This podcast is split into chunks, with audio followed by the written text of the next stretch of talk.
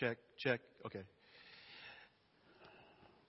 Looking at restoring worship is the title of the message this morning, and I like to start out by telling you a story I came across earlier this week. A story about a rescue squad paramedic who was being interviewed by the newspaper. The reporter started by asking him the, the regular questions. How long have you been on the rescue squad? What made you want to become a paramedic? And what does your family think about the long hours? So they went through that and he was answering those questions. But then she asked him, what was the most challenging response? What was the most challenging call that you have ever made? And he said a few Sunday mornings ago, we got a call to respond to the Big Baptist Church up on the road in the middle of their Sunday morning worship service. We got there, one of the ushers met us in the parking lot to let us know that an elderly man of the church died in the middle of the service. He checked the man's pulse and breathing and he was sure that he had passed away. The reporter had a confused look on her face and did not really see the big deal about this. And she said, uh, what was so challenging about that? The paramedic looked at her and said, it wouldn't have been except for the fact we carried out six guys before we found the one who was really dead. Now, you may not get that, but you will after I make this next statement. Would you agree that that church possibly had a worship problem? Many churches today have a worship problem. Some feel more like a hospital morgue than they do a worship service. The opposite end of that is some feel like American Idol competition more than a worship service. And both these extremes are problematic. And extremes are easy to identify, aren't they? And see that they're wrong. But how do we know what is right and wrong in worship? And can we know? Oh, do we have to make conclusions about the worship the way I make conclusions about art. I'm not a art expert, so when I look at art, I either like it or I don't. Uh, is it one of my preferences or not? Is that how we are to make conclusions or judgments about worship? Well, I sincerely hope not. Because worship's not about you, it's not about me, it's not what appeals to me or appeals to you. Worship is all about one person, and that person being God. That's what worship is all about. About worshiping Him, putting Him first. And it's His worship that we see that He's restoring in Jerusalem as we turn to our story back in Ezra chapter 3. Now when the seventh month come, came, and the sons of Israel in the cities, the people gathered together as one man to Jerusalem. Then Yeshua, the son of Josiah, and his brothers the priest, and Zerubbabel, and the son of Shealtiel, and his brothers arose and built the altar of the God of Israel to offer burnt offerings on it, as is written in the law of Moses, the man of God. So they set up the altar on its foundation, for they were terrified because of the peoples of the lands. And they offered burnt offerings onto it to the Lord, burnt offerings morning and evening. They celebrated the Feast of Booths, or the Feast of Tabernacles, as is written, and offered the fixed number of burnt offerings daily according to the ordinance, as each day required. And afterward there was a continued burnt offering, also for the new moons, and for all the fixed festivals of the Lord, they were consecrated, and from everyone who offered a freewill offering to the Lord. From the first day of the seventh month they began to offer burnt offerings to the Lord, but the foundation of the temple of the Lord had not been laid. Then they gave money to the masons and carpenters, and food, drink, and oil to the Sidonians and Tyrians, to bring cedar wood from Lebanon to the Sea of Joppa, according to the mission they had from Cyrus, king of Persia. Now when the seventh month came and the sons of Israel are in the cities, on the Jewish calendar, this is the month of Tishri. For us, would be mid-September to early October. And on the first day, they would celebrate the new year. That also would have celebrated the Feast of trumpets. Leviticus chapter 23 verse 24 and 25, we read about this feast. Speak to the sons of Israel saying, in the seventh month, on the first of the month, you shall have rest. A reminder by blowing of trumpets, a holy convocation. You shall not do any laborious work, but you shall present an offering by fire to the Lord.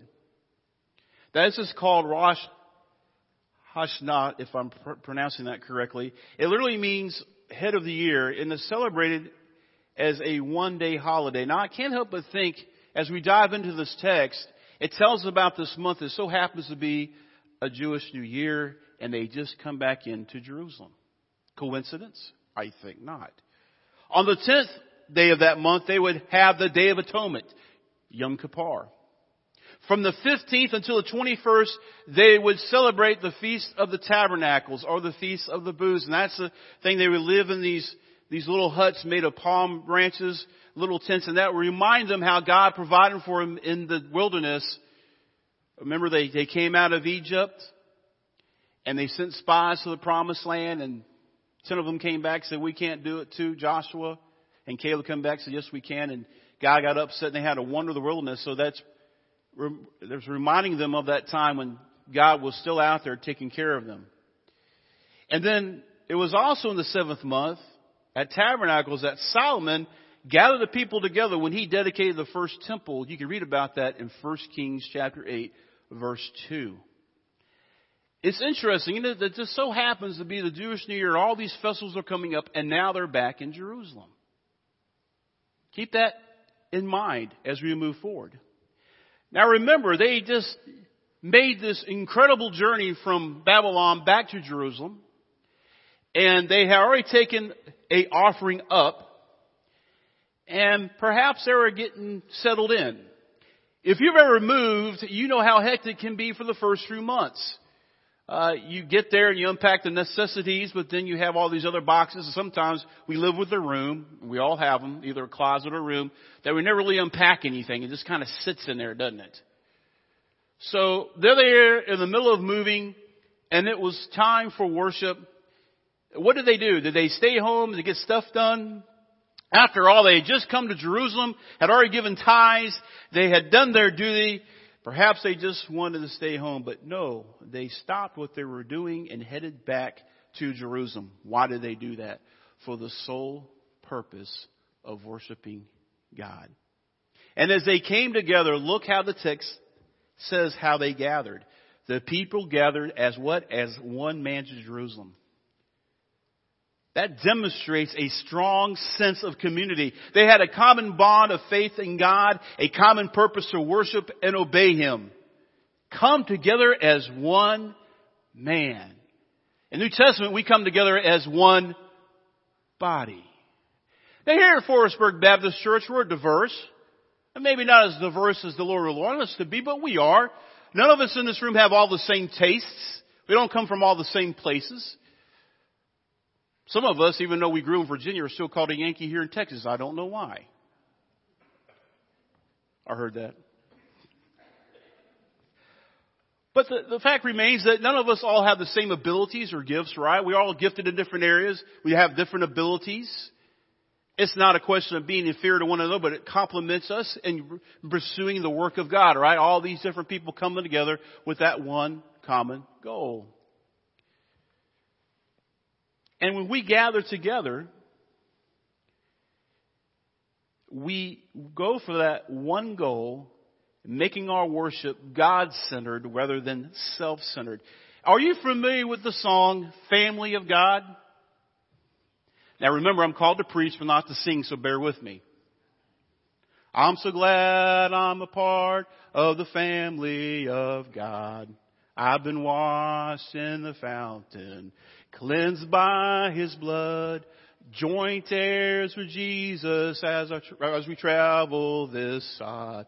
For I'm a part of the family, the family of God. Look at that. do we really worship that way? Uh, do we really act like we're so glad that we're a part of the family of God? See, when we worship, to restore worship, here's the point, is to worship together as a family. More, okay, let's break it down. My immediate family, but also my church family. It's coming together, encouraging one another, praying for one another. It uh, is no coincidence to me that so happens that's what we're talking about this morning in light of what's going on in our country. Still gathering together, praying and encouraging, seeking God together. So we need to worship as a family. Then we see Yeshua, the son of Joshak, and Zerubbabel. These two leaders come together with their people to build an altar. Now, as the people are gathering, there's nothing there, the temple's not there. As we find in the later verse, there's a foundation of an altar there, but they start building of it. So I want you to picture these people gathering together, and as they're gathering together, their focus is now drawn on attention of what their worship is. It's drawn to the altar, the altar that belongs to God. So their focus of their worship now draws their attention. So they're gathering in everything else that they've been thinking about seems to dissipate, goes away as they focus in on that altar, reminding them of God. That's how it should be for us. As we gather together, we come in this place, we all have many concerns, worries, anxieties. As we gather together, we need to let those things push out and stay focused on what our worship is really about. To focus on God and specifically hearing His Word. Look what it says. They built the altar of the God of Israel, as it is written in the law of Moses. So they're building the altar in accordance with historical precedents. David built an altar there before there was a temple, 2 Samuel chapter 24 verse 25.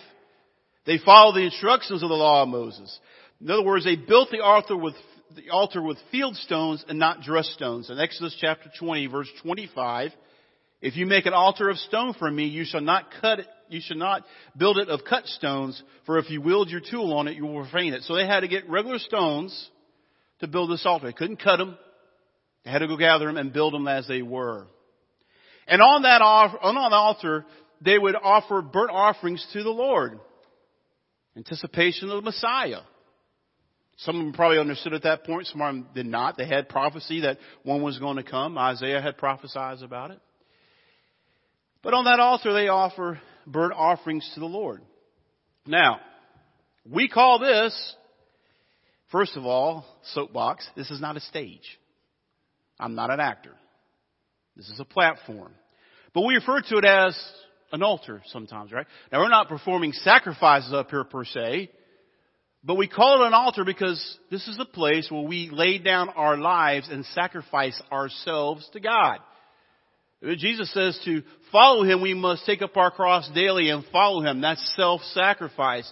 In Romans chapter 12 verses 1 and 2, therefore I urge you, brethren, by the mercies of God, to present your bodies a living and holy sacrifice acceptable to God, which is your spiritual service of worship. And do not be conformed to this world, but be transformed by the renewing of your mind so that you may prove what the will of God is, that which is good and acceptable and perfect.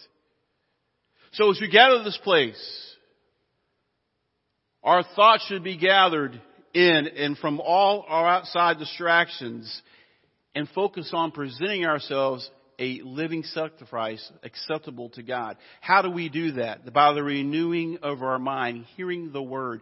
So as we come in, we need to focus on the Word hearing the word proclaimed, listening to the word, and applying the word. Worship has very little to do with style. No style of music in of itself is worshipful. See, what is worship? Now bear with me. Worship is building an altar, if you will, that we sacrifice ourselves to. So worship, to restore worship, we must die to ourselves. And, and most of the time, that's a moment by moment, day by day action that we have to do because we are naturally prideful. We want it our way. We want to do things our way. And we come to God, we must empty ourselves, sacrifice ourselves to God, here I am. It's letting go. And I know for most of us, myself included, that can be a scary thing. Say, God, here I am, use me anywhere you want. But there's also security in letting go. Uh, imagine for a moment the stars. Ever seen the stars outside? That's why I like living out in, well, I live in Bellevue now, but you look out and you see the stars. All right, you ever done that? Look at the moon. If God, which He does, calls all those stars by name every night, He maintains this universe by the power of His Word, the planets, the stars, the sun. The, think about the earth, just wide enough so we don't burn up on one side when we face the sun or freeze on the other when we go tonight. The, the, the earth tilts us enough to give us the seasons. He's in charge of all that. He takes care of all that to the microscopic things we do not see except with a microscope. If God, which He can, can take care of all that, when I say, God, here I am, use me any way you want, don't you think He can take care of me and take care of you? Perhaps. I'm not making light of this. I don't like to see loss of life on any level. But perhaps God is allowing this virus and all these things to happen to slowly strip us away as a society what we hold to be true for security, our jobs, our money, the stock market. And He's ripping those things away to drive us to our knees where we have nowhere else to turn but Him. Perhaps that's what we see going on. And I thought about it as I prepared this message, how God is restoring His worship back with His people and you see them build this altar. They, they're offering these burnt offerings on it. And to restore worship is for us to die to ourselves. Look what it says. They set up an altar on its foundation for they were terrified. Why are they terrified? Because the text tells us because people of the lands. Who are these people? The Babylonians who have conquered, perhaps Jews who stayed behind who compromised their faith, but they were terrified of them, but they did it anyway. See, courage is not the absence of fear. Courage is the will to act in spite of that fear. And that's what God is calling for you and I to do in the midst of the crisis we find ourselves today. In my concern, in my little fearful? Yeah, I'll be honest. Yeah, I'm a little scared what could happen. But courage is doing what is right in spite of that fear. And that courage that I need can only come from God. See, they recognized back then of only partially that their power consisted not in armies, but in the knowledge and the service of God. And they were determined to worship God according to the ancient specifications. Think about it. It had been over three generations since Jewish people had been in there.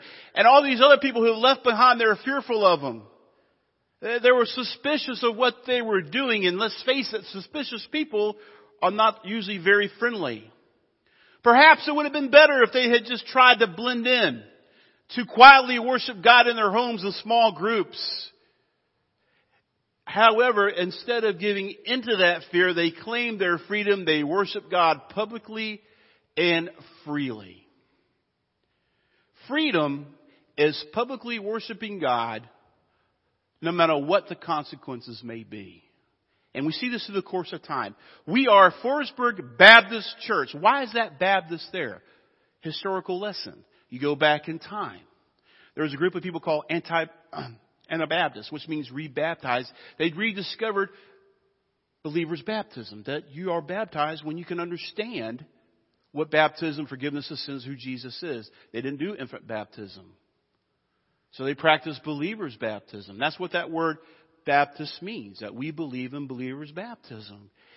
But they understood that when they did that, they were breaking ranks with the church at the time. They knew they would be killed, burned at the stake. All these horrible things would happen, but they did it in spite of knowing what the consequences were. Ask believers now in Islamic countries what worshiping freely really is all about. See, worshiping freely has nothing to do with saying amen or hallelujah, although there's nothing wrong with that. Worshiping freely has nothing to do with clapping your hands or not, which is nothing wrong with that. But worshiping freely is worshiping God, focusing on His Word, obeying Him, let the Word transform you in spite of any consequences may may have. What would it, what would our invitation time, it's called invitation because it applies to me.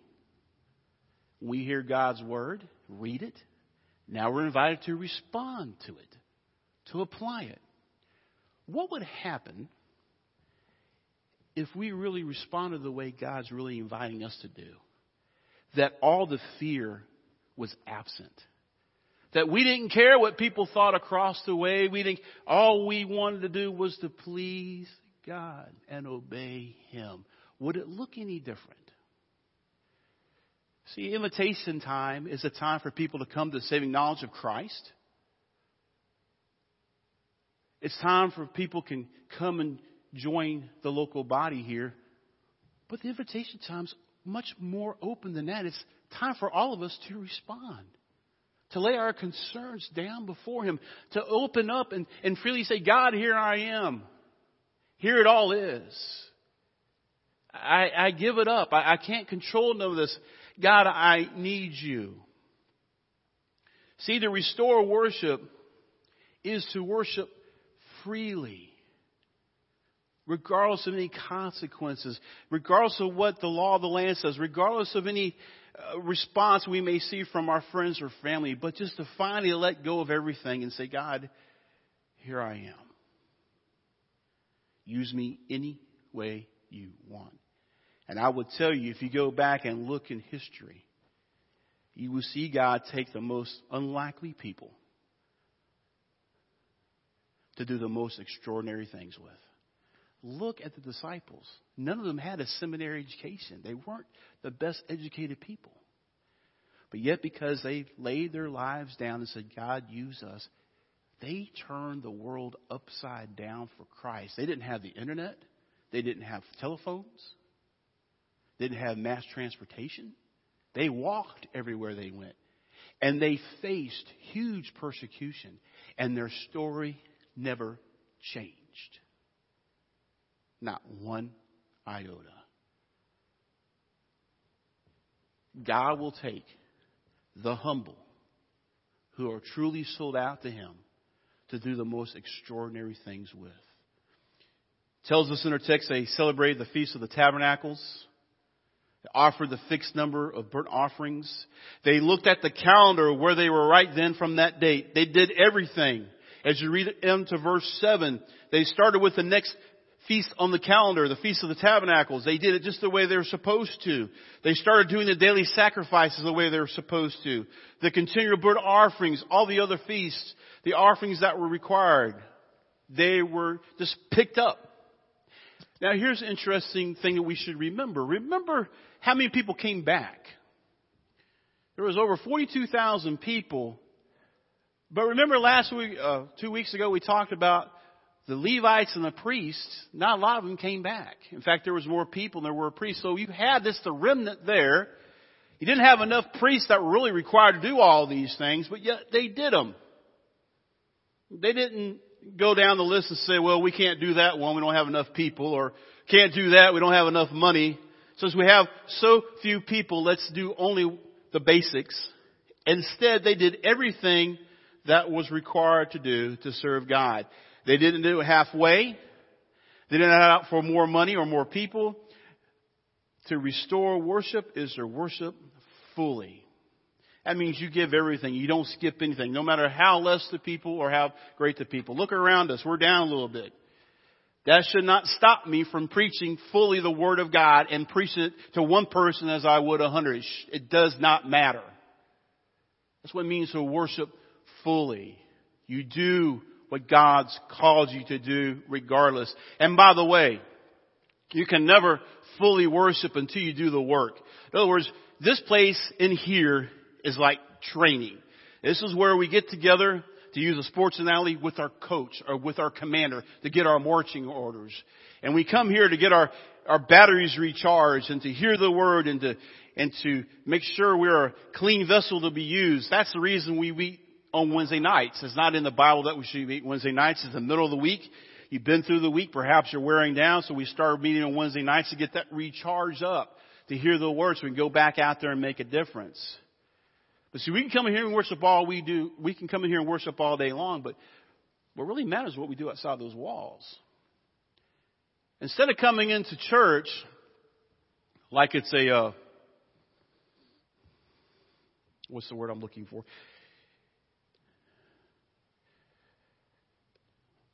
We should not come in here looking for, come in here like it's a, a hospital, so to speak, or someone seeking a physician to be healed, although that can be appropriate. We should come into church like a doctor goes to medical school to train up one on one evangelism, group evangelism, missions. We have a group right now on missions in Louisiana. Some, of, some adults, some sponsors, and the youth are out there doing it. Mission work, church planting. But we can never fully worship without doing the work of the Lord outside this place. Mm, illustrate that one step further. When you come and you worship God, you don't hold anything back. You worship publicly and freely. We worship as a family. And you come before God. God's going to tell you to do something. He's going, he's going to direct you what you need to do. And so now we have to make up our minds. Are we going to do what God tells us to do, regardless of what it is? We gather as one man and worship. Do we gather as one man and worship as a family?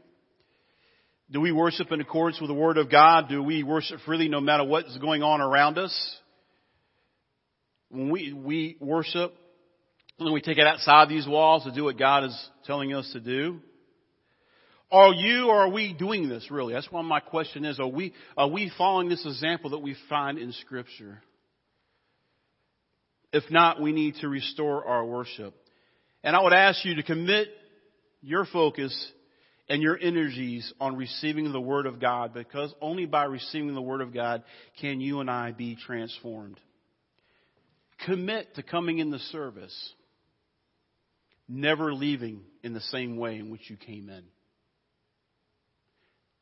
When you come into service, come in with anticipation that something is going to be different with you when you walk out those doors.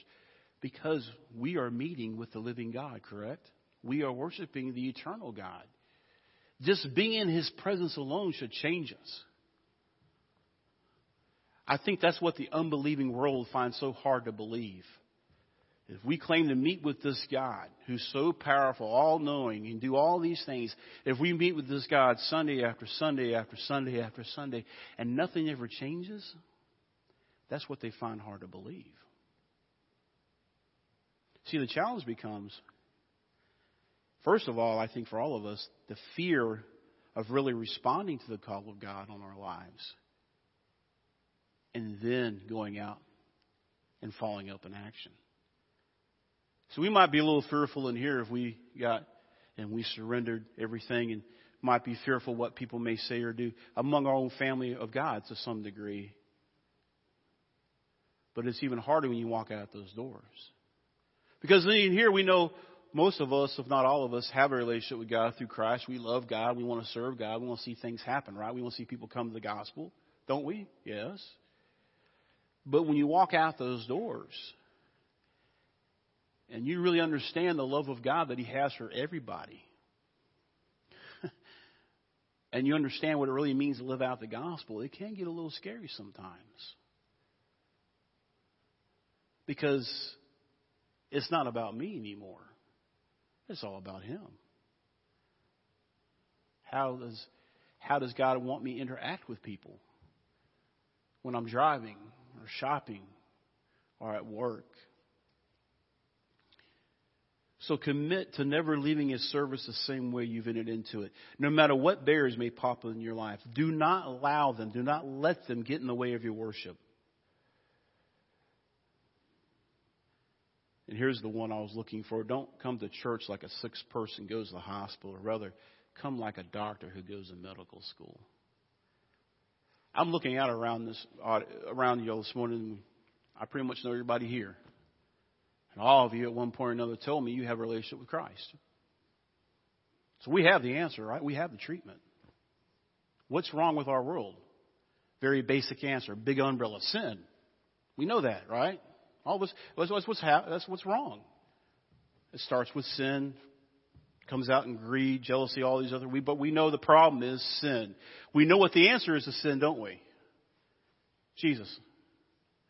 So we know we know the disease, and what we see happening in our society is the symptoms of that disease, and we know who the cure is.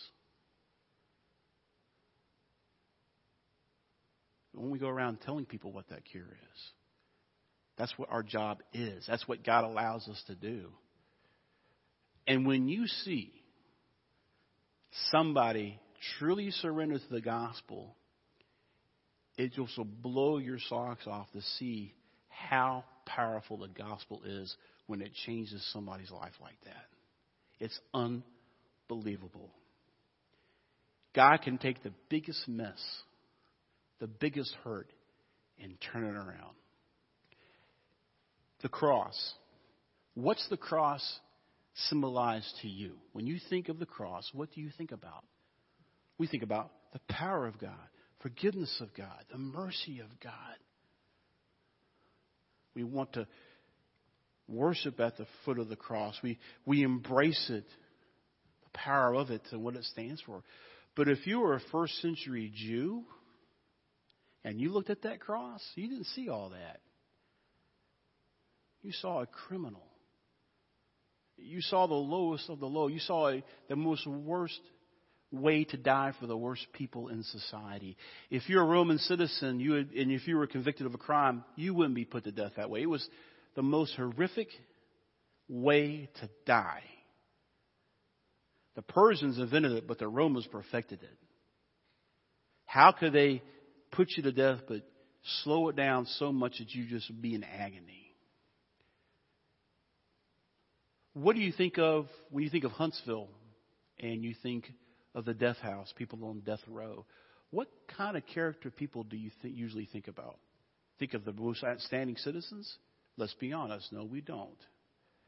That's what the first century Jew, that's how they look at the cross. So God took something so hideous, so nasty, and turned it around to his glory. And that's the cross. Because look what it symbolizes today. We have crosses all over the place because of what they mean to us, what, what God accomplished on that cross through his son. Come to worship, but leave to serve. There is a world that needs Jesus, and may our worship lead to that salvation. So when the people come in, visitors come in, guests come in, and they see us being completely sold out in our worship to God, that's going to draw. Oh, what's going on here? They're going to be drawn to that. There's something different here. They they actually believe what they say. And follow example we find in these Jews that lived so long ago that they're on a land and they were they were scared. They were terrified. But yet they were determined to worship God in that place. They didn't have all the people they needed, probably didn't have all the resources they needed, but God was working and they decided, you know what, no matter what happens, we're going to do this. We're going to follow Him, regardless of the circumstances. And as you read on in Ezra, you'll find the highs and the lows. But we need to follow their example. We need to worship God as a family. Look around you. Brothers, and sisters in Christ, get used to each other. We'll be in heaven together forever. Now, granted, there won't be no more sin there, and you know, but you know, we're going to spend eternity with each other. And what binds us together is so much stronger than anything the world can try to unite us with or take us apart. Ever occurred to you that really at the heart of this virus, I'm not making light of it, it's only deadly, but it's really trying to separate us out even more. And surely we need each other. That's why solitary confinement is the worst form of punishment in prison. You put somebody in there without any human contact at all in a dark place.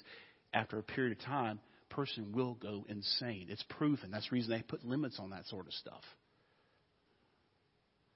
But we need each other. We need to worship without any fear. Perfect love, God, cast out all fear. We need to completely come to Him, sold out to Him, emptying myself. As my preaching professor, Dr. Stephen Smith, told me, preach as you're dying to yourself. Die to yourself and exalt Christ. So, what is God calling you to do? Maybe calling you to do something a little different this morning. Maybe you're feeling that tug on your heart. You know, you're not quite sure what He's calling you to, but He's calling you to something. And perhaps it's as easy as this Will you trust me? Will you trust me? What are we holding back? What are we holding on to? My prayer is that all of us, including myself, will learn to let go even more and allow Him to have complete and utter control. Because I submit to you this morning, this is what the world needs. People's completely sold out to God, obeying Him in everything. That means loving our neighbors, loving our enemies, praying for those who persecute us. It means giving freely, not grudgingly, with a cheerful heart, give back to God. God says, Test me now in this and see if I won't open the windows of heaven to bless you with it. And I'm going to end with this. And this speaks to me probably more than you. I don't know. What am I so afraid of? God has proven himself trustworthy time and time and time and time again. I mean, after all, if I am to pass on from this earth, nothing can separate me from the love of God which is in Christ Jesus. In this life and the life to come, He has me covered. Tell Him, I'll give you what you need. I'll be with you. I'll never leave you. I won't rescue you from the storm, but I'll walk you right through it. And Jesus is not asking us to do anything that He hasn't already done Himself. Can you see Him? Close your eyes just for a second. Just bear with me. Can you see Jesus at the right hand of the throne of God? calling out to you, say, Come on. Follow me. I have blazed the trail. Follow me. Come on. Get your eyes off over there. Look at me. Come to me. Just like you would do a little toddler when they learn to walk. Don't look over there. Look at me. Look at Papa, and I'll take your first step. Come on, you can do it. What an illustration of a loving father talking to his son or to his daughter.